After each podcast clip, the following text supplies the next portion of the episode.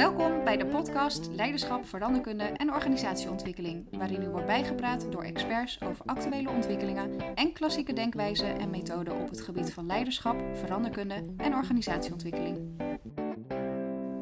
Niet wat je zegt, maar hoe je het zegt, doet ertoe. Dat is het eh, adagium van eh, mijn gast van vandaag. Zij heeft eh, jarenlang ervaring als trainer en coach op het gebied van impact, charisma en beter spreken met openbaar. Uh, heeft ook jarenlang ervaring als zangcoach en is zelf nu actief in de lokale politiek. Uh, dus welkom, Martinique Visser. Leuk dat je er bent. Dankjewel, Chris. Ik vind het onwijs leuk om hier te zijn. Martinique, uh, ik introduceerde jou net door te zeggen dat het er niet toe doet wat je zegt, maar hoe je het zegt. En daar heb jij al heel wat jaren ervaring mee. Kun je daar eens wat over vertellen? Jazeker. Uiteraard doet het er natuurlijk wel toe wat je zegt. Ja. Maar de manier waarop je het zegt maakt wel degelijk verschil in de impact die je kan maken. Mm -hmm. dus als we te snel spreken uh, of we lassen geen pauzes in, uh, we kijken ons publiek niet aan. Ja, dan merk je dat uh, de aandacht van het publiek verslapt. Mm -hmm. En dat jij ook eigenlijk minder contact krijgt met het publiek. Dus hoe je het zegt is vaak belangrijker voor je resultaat, ook voor je succes. Of de ander het accepteert wat je te vertellen hebt, uh, dan, uh, dan eigenlijk wat je zegt. Ja, en, en nou probeer jij daar mensen echt een stap in te laten maken. Hè? Dat is jouw vak. Ja. Um, wat, wat is nou vaak de aanleiding dat mensen jou bellen?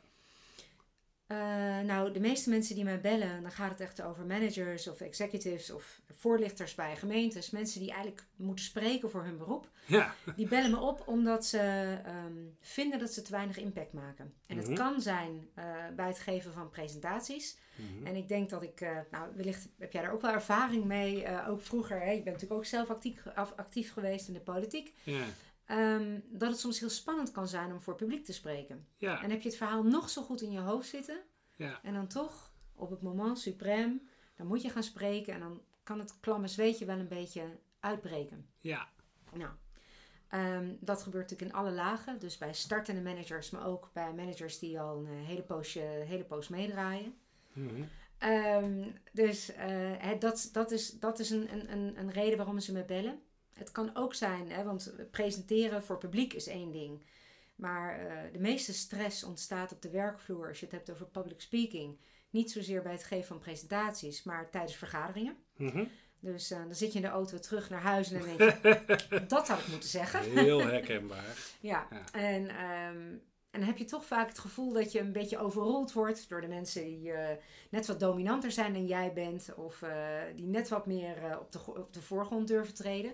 Nou, dat zijn wel uh, dingen waar ik mensen bij kan helpen. Mm -hmm. Dus uh, het gaat niet alleen om je stem beter gebruiken. Hè? Dus dat is echt de vocal coaching. Ja. Dan leer je mensen omgaan met Je oude vak leer je dan toch ook niet af, blijkbaar? Dat, dat blijft gewoon, gelukkig niet. Ik vind het het leukste vak wat er is. Uh. Het werken met stemmen van mensen blijft onwijs gaaf om te doen. Mm -hmm. maar het is nog leuker als je het kan combineren met een beetje strategisch inzicht tijdens vergaderingen of tactisch handelen mensen beïnvloeden, um, overtuigen, het inspireren van mensen. Ja, dan geef je eigenlijk je stem een, uh, een, een, extra lading mee. De meeste mensen kan je met een paar basic tips, mm -hmm. drie, vier sessies en dan, uh, dan hebben ze echt een andere manier van spreken voor, voor de groep. Oké, okay, want jij zegt met een paar basic tips zijn we er. Nou, um, ik probeer altijd in, in 20, 25 minuten het verhaal in deze podcast ook te vertellen. Uh, dus misschien goed om die basics dan eens beter te pakken uh, samen met jou. Ja. Um, waar, waar gaan wij aan, aan beginnen dan? Nou, meestal als mensen het spannend vinden om voor een groep te praten, zijn ja. er door die spanning al meteen dingen die gebeuren. Nou, ik vraag nu aan jou. Stel, je vindt het spannend om voor een groep te spreken. Ja. Wat gebeurt er met je? Ja, nou heb ik daar niet eigenlijk heb ik daar nog nooit last van gehad in, mijn leven. In die zin dat ik, ik moet eigenlijk terugdenken aan iets wat jij aan het begin zei. Toen ik jou introduceerde en toen zei ik van joh, het gaat er niet om wat je vertelt, maar hoe je het vertelt. Toen corrigeerde jij mij. Uh, en terecht denk ik. En dat was misschien wel de belangrijkste les die ik zelf uh, uh, in het begin heb geleerd. Is zorg wel dat je je huiswerk potdikke op orde hebt. Hè? Ja. Weet gewoon wat je wil vertellen. Ja, precies. Um, uh, en ik heb daarin ook wel geleerd om dat kernachtig te doen. Ja. want jij, je, refereerde aan mijn eigen tijd in de politiek. Ja. Um, ik heb toen ook wel eens, en dat is misschien wel een leuke om, om toch te delen. Ik heb toen ook wel uh, teksten van anderen in zo'n grote raad moeten vertellen. Ja. Uh, hè, dan waren mensen voor mij aan het werk geweest, hadden zich echt verdiept in een bepaald onderwerp waar ik dan wat, zelf wat minder mee had of wat minder tijd voor had. Dan stond de tekst van een ander op te lezen en op zichzelf gaat dat nog wel. Maar wat niet gaat, is dat je eigenlijk niet helemaal weet waar je het over hebt. Nou, en dan was ik dus weg. Ja. Um, dus jouw vraag van, joh, wat vind je dan spannend, vind ik lastig om te beantwoorden. Behalve dat ik op zo'n moment, um, ja, uh, eigenlijk, ik was in mezelf gekeerd. Ja. Nou, ik was is... bezig die tekst te lezen. Precies maar niet meer bezig met mijn publiek te bereiken. Je geeft eigenlijk meteen een van de. Dat doe je heel erg goed. Je geeft meteen een van de. nou. Je geeft een van de beste tips uh, uh, meteen weg. En dat is oh, zorg dat. Het, nou, het is eigenlijk fijn dat je het zegt, kan ik leuk op inhaken. Ja. Um, voorbereiding is dat het verhaal van jou moet zijn. En um, wat jij nu zegt, ik moest het verhaal van een ander vertellen. Ja. Natuurlijk kan jij een verhaal van een ander vertellen. Maar als het verhaal niet echt van jou is, nee. dan ben je op het moment dat je voor publiek staat met jezelf bezig. Ja. En niet met je focus. En dat is niet jij, maar dat is jouw publiek. Ja. Dus jouw verhaal moet zo van jou zijn, Ja. dat op het moment dat jij voor dat publiek staat, dat je die mensen ook mee kan nemen. Als je ziet dat mensen op hun telefoon gaan kijken, of dat ze op een horloge kijken, of beginnen te draaien, achterover hangen, dan weet je dat jij als spreker iets moet gaan doen om ze erbij te krijgen. Een vraag stellen of uh, een filmpje laten zien. Iets waardoor de dynamiek in de groep verandert. Ja. Ja, dus dat is eigenlijk een stukje voorbereiding. Mhm. Nee, de tip waar ik ook op doelde. En dat zou mijn tip nummer één zijn voor mensen die het spannend vinden Yes. om voor uh, publiek te spreken. Dat is spreek langzamer dan dat je gewend bent. En dat, oh, dat klinkt... doen wij niet heel goed dan nu. Nee. nee, nou, maar... nu, wij, gaan, wij doen het redelijk. Want op een podcast hoef je niet heel hè, Nee, traag oké. te praten. Nou, Uh, niet te streng zijn voor onszelf. Nee, goed. Nee. ehm, maar voor een groep, helemaal als de groep groter is, dan moet je echt een groot mechanisme gaan inzetten. Dus dan spreek je langzamer, Mhm. plan je pauzes. Hè, je kijkt naar je publiek om te kijken, is dat publiek nog bij mij? Dus hè, die eerste is, spreek langzamer dan dat je gewend bent. Mhm. Tegelijkertijd, als ik aan jou vraag, wat doet jouw stem met jou als jij gestrest raakt of gespannen? Gaat omhoog bij dan mij. gaan we omhoog en we Ja. gaan ratelen. Ja. Dus het klinkt als een hele erg open deur. Hè? We moeten meer ontspannen spreken, meer langzaam spreken. Mhm. Maar tegelijkertijd, wanneer onze stress toeneemt, onze automatische reactie is dat we gaan ratelen. Dus Ja. dat is al een hele belangrijke. Dit is overigens, en dat is, ehm, deze tip geef ik ook meteen erbij. We denken dat het heel ehm, lastig is, maar dit zijn vaardigheden. En vaardigheden kan je trainen, Ja. hè? dus langzamer. Nou, ik zei het al, tip nummer twee zou zijn pauzes inlassen. Ja. Tip nummer drie is beter articuleren dan dat je gewend bent. Hè, denk aan je oude omaatje, waarbij je duidelijker en langzamer moet spreken. Ja. Ehm, en waar ik ook aan werk met mensen die hier echt beter in willen worden, is eh, het onder controle houden, inzetten van hun ademhaling. Mhm. En dat zijn natuurlijk allemaal eh vocaal-technische tips die echt eh, eh, uit de performance-wereld komen. Ja. Ja, we werken echt. ehm, en juist wil je aan je ademhaling werken wanneer je geen stress hebt. Dus op het moment dat je stress krijgt, weet je, weet je lijf ook wat het moet doen om die ademhaling onder controle te krijgen.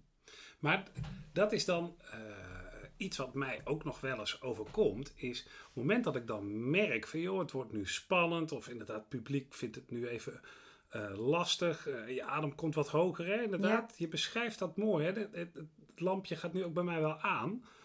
Ehm, hè, nou, dan, wordt- je, dan wordt je ademhaling wat hoger en dan merk ik het. Maar om dat dan weer te fixen, dat is toch wel verdraaide lastig soms Ja. hoor. Ja, en eigenlijk kan ik daar maar één gouden tip geven. Nou, kom maar door. Ehm, we denken vaak, we moeten een slokje water drinken. Nou, soms kan dat helpen. Ehm, maar de meest belangrijke tip die ik je kan geven, zorg dat je voordat je die presentatie gaat geven, Mhm. drie scherpe vragen voorbereidt. En die Ja. heb je bij je als escape. Wat mij betreft schrijf je ze op een briefje, je neemt ze mee. Mhm. Op het moment dat je merkt dat jouw ademhaling omhoog gaat en dat je stress voelt, Ja, betekent het plat gezegd, jij moet uit de spotlight en de ander moet erin. ja, Dus jij weet, als het me gebeurt, geen man overboord, want ik stel een vraag. boom. Op het moment dat ik die vraag stel, ja, dan ben jij natuurlijk de kapitein op het schip. Want Mhm.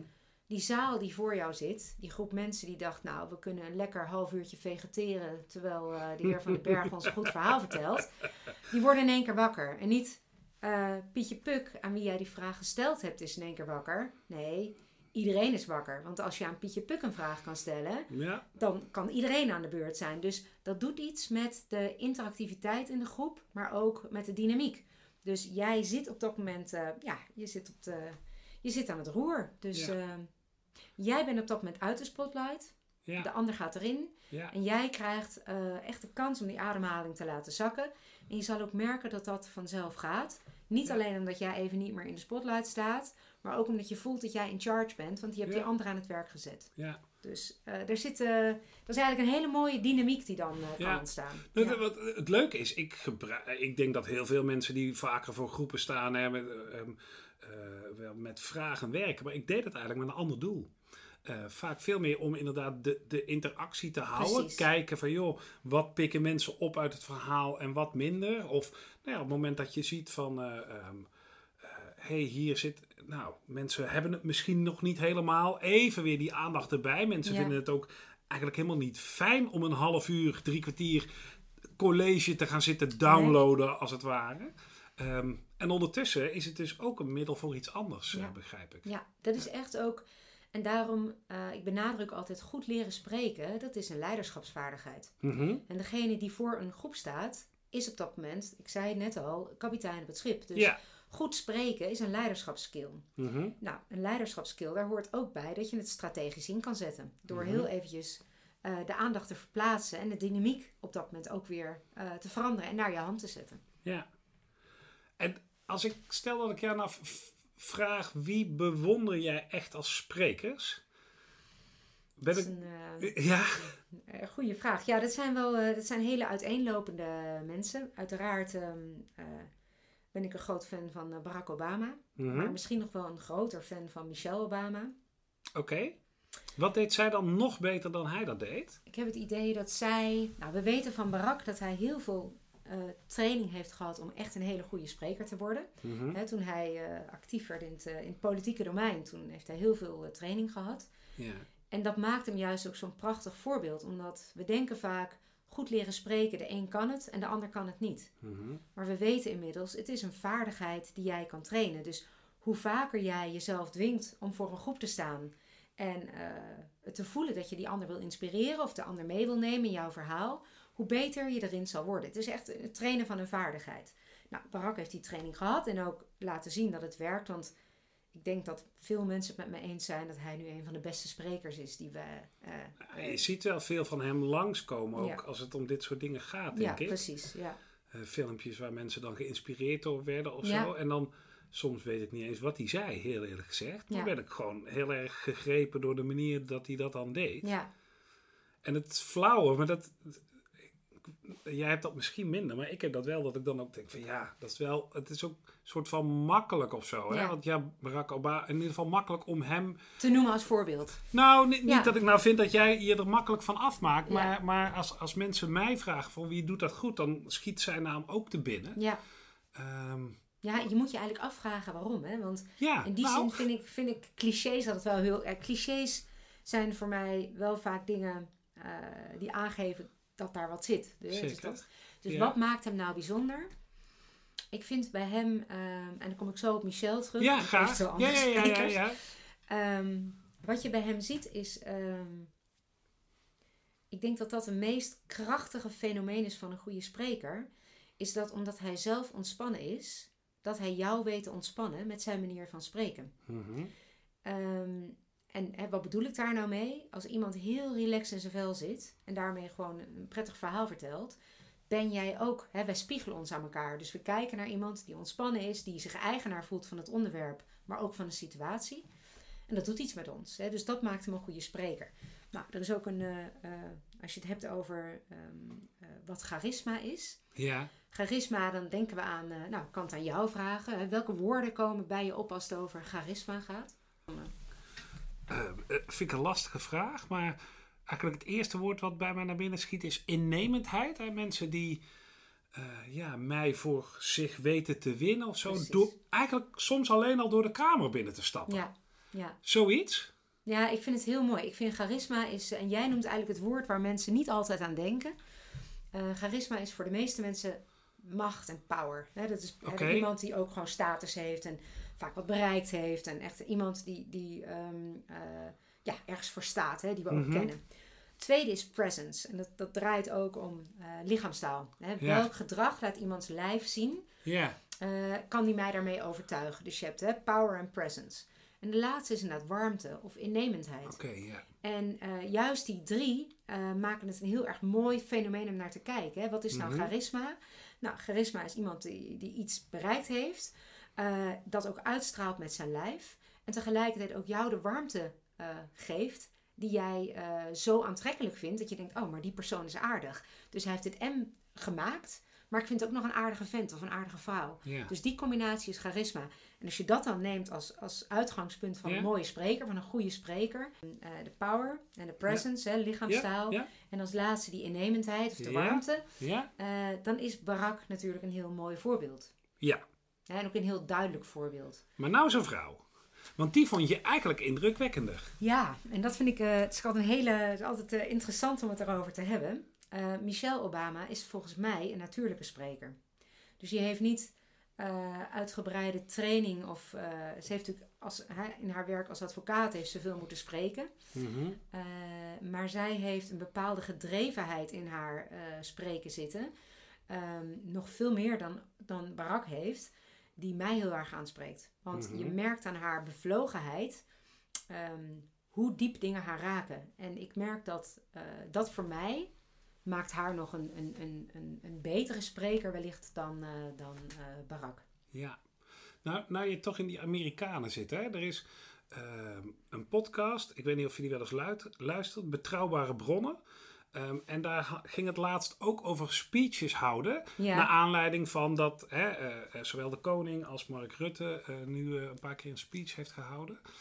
en daar kwam ook op een gegeven moment uh, Lyndon B. Johnson langs. Nou, die staat niet bekend als hele goede spreker. Nee.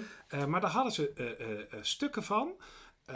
En die spraken mij enorm aan. Waarom? Omdat daar zat een soort van sense of urgency. en ook een soort gevoel bij hem. Ja.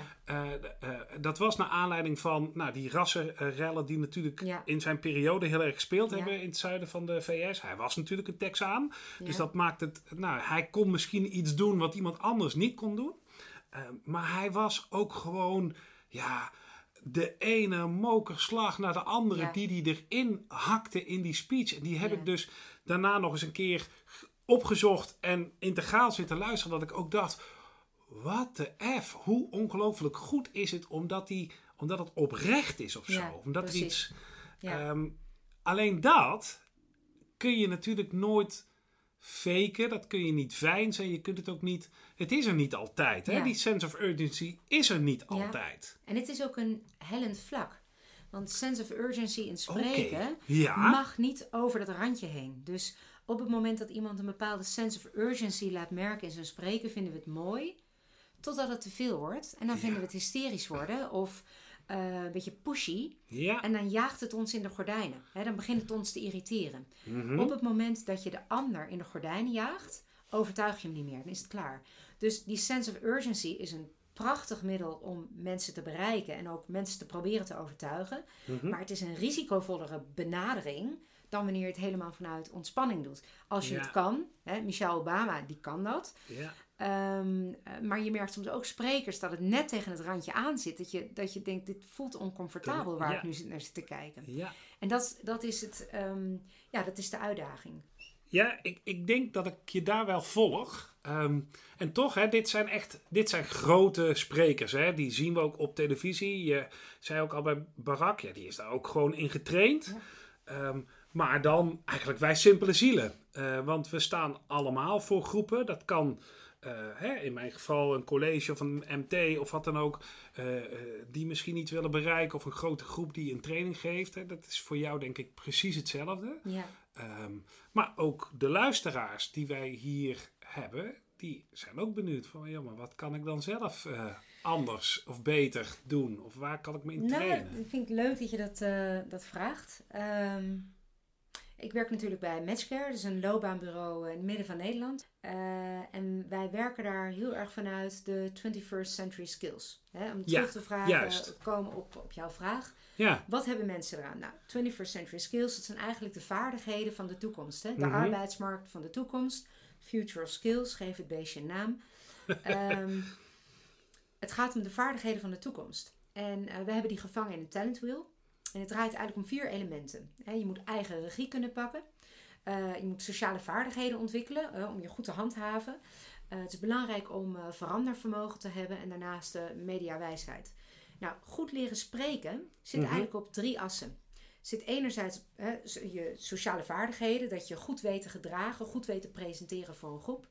Je moet ook eigen regie kunnen pakken. Hè? Dus trek dat podium naar je toe, ook op een vergadering.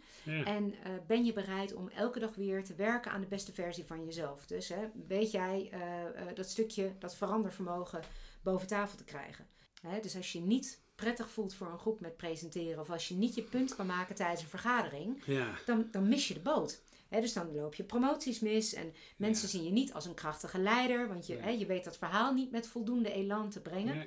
Dus mensen zien dat goed leren spreken uh, als een, uh, een hele duidelijke aanvulling op uh, lekker werken, je goed kunnen ontwikkelen, maar soms ook de volgende stap in je loopbaan. Dus als ik een next level wil gaan doen, een volgende stap wil maken, dan zal ik mezelf dus op een andere manier, op een meer professionele manier, moeten leren presenteren voor een groep. Ja, snap ik. En dan toch uh, voor, voor, die, voor die mensen die dit willen, hè? Eh, eh, kun, je, kun je gewoon eens even. We, ha, we hadden volgens mij goede voorbereiding, was er ja.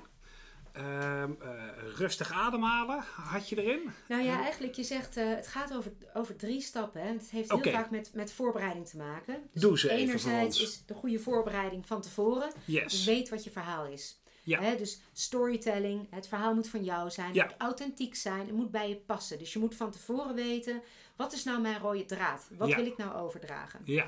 Als je dat weet, dan ga je ook werken. Oké, maar dan ga ik straks dat podium op. En, en hoe wil ik dan overkomen? Hè? Dus welke mentale foto maak je van tevoren? Nou, dat heeft ook te maken met ik wil rustig spreken. Hè? Ja. Dus uh, in een podcast kunnen we net zo snel met elkaar spreken als dat we op straat zouden doen. Maar als je voor een groep staat op een podium, moet je tempo naar beneden. Je ademhaling wil je onder controle hebben. Dus ook voorbereiding. Allemaal training die je van tevoren kan doen. Uh, en daarnaast ga je natuurlijk ook voorbereiden. Wat gebeurt er op dat podium? waar staat mijn katheder? Uh, moet ik kaartjes hebben? Heb ik een beamer nodig? Dat zijn allemaal, allemaal dingen die je van tevoren kan regelen. Ja. Al die factoren bij elkaar uh, dragen bij aan een succesvolle presentatie. Ja. En de hamvraag, twee hamvragen die ik altijd krijg. Oké, ja, goed. Mag dat nog? Ja, tuurlijk. Graag zelfs. Ehm, de een is, wat doe ik met mijn handen? Oh. Als ik op het podium sta. Oh jee, ik begin opeens over mezelf na te denken, maar ga door. Wat doe ik met mijn handen? Ik merk vaak dat mensen daarmee zitten. Dan sta je op dat podium en dan, hè, wat doe ik met mijn handen? Nou, je handen moeten een functie hebben. Dus het gaat er ook om dat jij uh, of een, eh, zo'n zapper vasthoudt waarmee je sheets kan bedienen. Hè, dus geef je handen een functie. Ook dat gedeelte mag je gaan oefenen voor een spiegel thuis. Mm dus die spiegel, dat spreken voor een spiegel, uh, is een, een, gedeelte van de voorbereiding. Heerlijk praktisch. I love it. En het tweede praktische, uh, als mensen een verhaal willen vertellen voor een groep, het eerste wat je doet met pen en papier, dus niet met de laptop, schrijf je verhaal uit op papier. Helemaal. Grapjes erin. Weet je meteen of ze echt leuk zijn of niet. uh, grapjes erin. En dan, als je je hele verhaal uit hebt geschreven, uh, dan pak je een gele tekstmarker. En dan mag je er vijf woorden uithalen die je niet mag vergeten op dat podium. Oké. Waag het niet om dat hele A4'tje mee te nemen. Want dan sta je namelijk niet ontspannen te spreken. Dan verdwijn je letterlijk in dat papier. Ja. voor de luisteraars, ik hou nu het papier van mijn gezicht.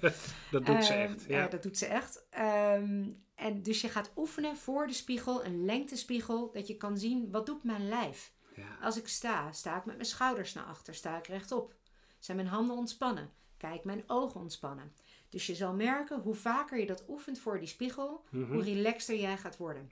Dus eerst schrijf je het hele verhaal uit. En de reden waarom het met pen en papier is, is omdat het, uh, die motorische handeling zorgt ervoor dat het beter beklijft in je hoofd. Ja. Dus je gaat voor die, uh, voor die spiegel staan, je pakt die vijf trefwoorden en daar oefen je je verhaal. Dat is ook voorbereiding. Dus enerzijds bereid je voor het fysieke stuk, dus het spreken ga je oefenen. Je bereidt voor uh, wat je wil vertellen, dus wat je verhaal is. En het laatste wat je voorbereidt is, wat trek ik aan? Hoe ziet het podium eruit? Heb ik een beamer nodig? Dus die drie stappen in voorbereiding. En geloof me, dat weet ik inmiddels na jarenlange ervaring. Ehm, die gaan je helpen om met meer ontspanning en meer plezier op dat podium te staan. Kijk, nou, ik vind het altijd mooi als het zo praktisch kan eindigen. hier kunnen mensen echt iets mee. Uh, dus dat is fijn. Um, wij zitten wel door onze tijd heen. Ik heb het gevoel dat wij nog wel een half uur door hadden kunnen praten. Ik ook. Rustig, ademhalend, goed voorbereid, et cetera. Maar uh, onwijs bedankt uh, dat je deze tijd wilde nemen.